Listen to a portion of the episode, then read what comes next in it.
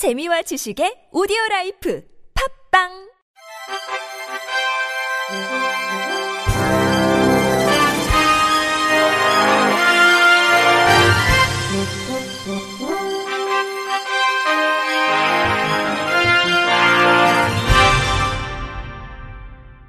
청취자 여러분 안녕하십니까? 12월 7일 목요일 KBRC 뉴스입니다. 정부가 전 주기적으로 국민 정신 건강을 지원하는 정신건강정책 혁신 방안을 발표했습니다. 먼저 정신응급 현장 대응 체계 및 의료 인프라를 구축 확대해 24시간 정신응급 현장에 출동 가능하도록 전국 17개 시도에 정신건강 전문 요원, 경찰관 합동 대응센터를 설치합니다. 또 인력 투입 및 치료 환경을 개선해 정신질환도 신체질환과 대등한 수준의 의료 질을 확보하고 퇴원 후 치료 유지를 위한 시범 수가의 정규 수가화, 장기 지속형 주사제 본인 부담을 완화한 데 이어 자타해 위험 있는 환자에 대한 외래치료 지원제를 활성화하고 정보 연계도 내실화합니다. 중증 정신질환자 일상 회복을 위해 시군구당 정신재활시설의 최소 설치 기준을 마련하고 시설 설치가 어려운 경우 정신건강복지센터 기반의 회복 지원 사업을 제공하도록 권고하며 정신재활시설 및 복지 서비스를 확충할 예정입니다. 아울러 입소 절차 및 인력 기준을 개선하고 장기적으로는 재활시설로 개편하는 방안을 마련하는 등 정신요양시설을 개편하고 정신질환자의 경제적 독립을 위한 고용 지원 및 사회적 자립을 위한 주거를 지원하며 정신질환자 차별 해소 및 의사결정 지원을 강화합니다. 이외에도 정서 심리적 어려움이 있는 국민에게 상담 서비스를 제공하는 국민 마음 투자와 자살 예방 교육 의무화 등 일상적 마음 돌봄 체계 구축을 비롯해 정신건강 편견 해소를 위한 대국민 캠페인과 정신건강 전문 요원 양성 및 처우 개선 등 정신건강 인식 개선과 정책 기반 마련을 위한 방안을 추진합니다. 한국장애인단체 총연맹은 고령장애인의 특징과 국내외 고령장애인 정책 사례를 바탕으로 한 고령장애인 정책 방안을 담은 장애인 절반은 노인, 고령장애인 정책 사각지대 더는 미룰 수 없다. 장애인 정책 리포트를 발간했습니다. 정책 리포트는 장애인의 조기 노화를 고려하지 않고 장애인과 비장애인 구별 없이 국민연금 수령 시기를 61세로 똑같이 적용하는 것은 불공평하다는 여론이 제기되고 있다며 법적 제도적으로 통용할 수 있는 고령장애인 연령 기준을 조속히 마련해야 한다고 강조했습니다.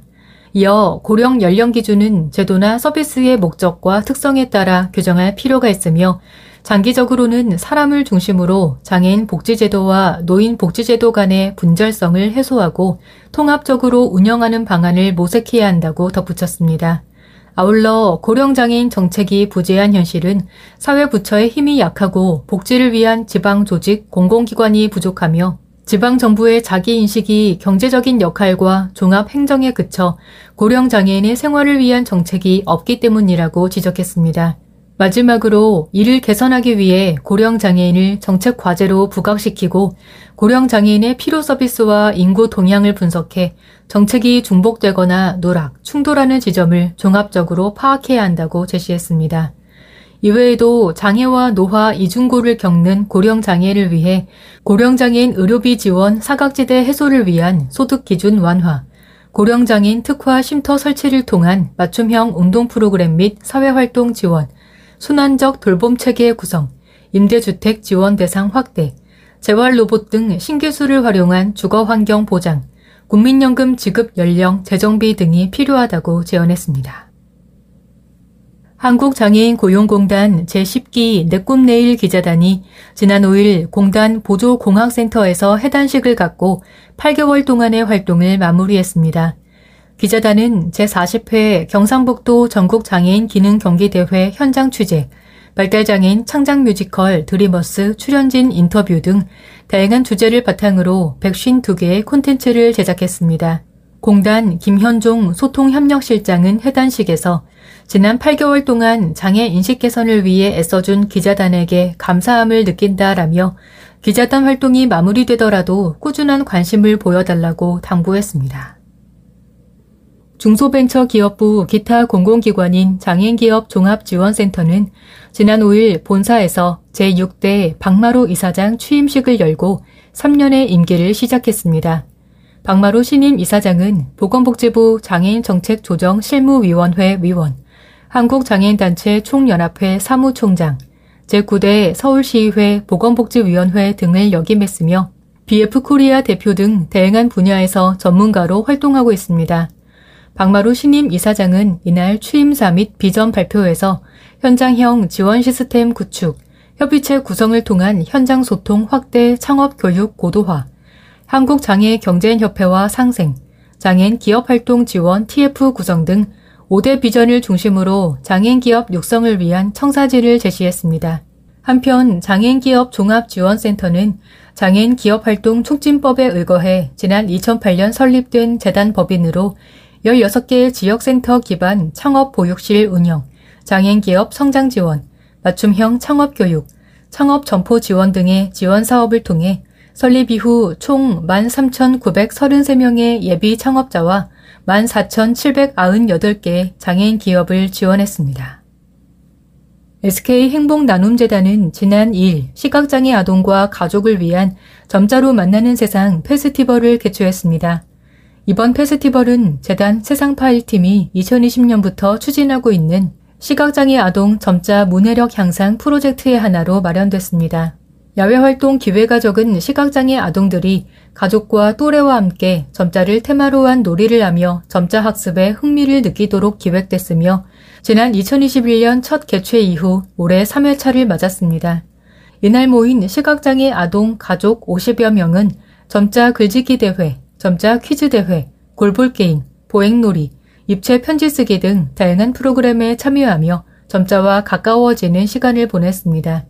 SK 행복 나눔 재단 세상 파일 팀 여혜진 매니저는 점자는 시각장애 아동에게 세상과 소통하는 중요한 문자이자 성장의 시작점이 된다며 시각장애 아동 점자 문해력 향상 프로젝트를 통해 아이들이 점자 학습에 흥미를 느끼고 꾸준히 체계적으로 점자 학습을 할 수 있도록 계속해서 힘쓸 것이라고 말했습니다.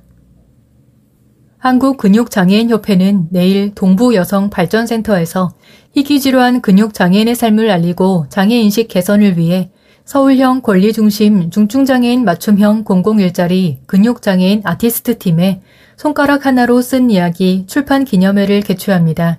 이번 출판 기념회는 근육장애인 작가 한마음, 김은주, 임성혁, 전우준, 진경훈과의 만남, 작품 전시, 작품 일부 낭독 등 북토크의 형식으로 진행될 예정입니다.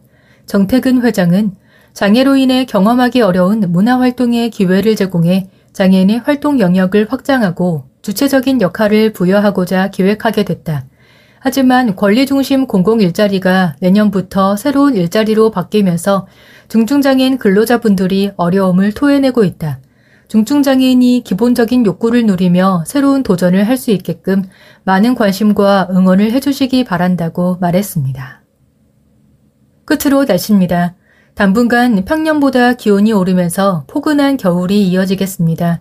내일은 전국이 대체로 맑은 가운데 특히 낮 기온이 크게 오를 것으로 보입니다. 내일과 모레 낮 기온은 경기 북부와 강원 영서에서 10도 이상, 그 밖에 전국 대부분 지역은 15도 이상으로 크게 오르겠습니다. 내일 아침 최저 기온은 서울 7도 등 영도에서 11도, 낮 최고 기온은 서울 16도 등 14도에서 22도로 예보됐습니다. 미세먼지는 전국에서 보통 수준을 보이겠습니다.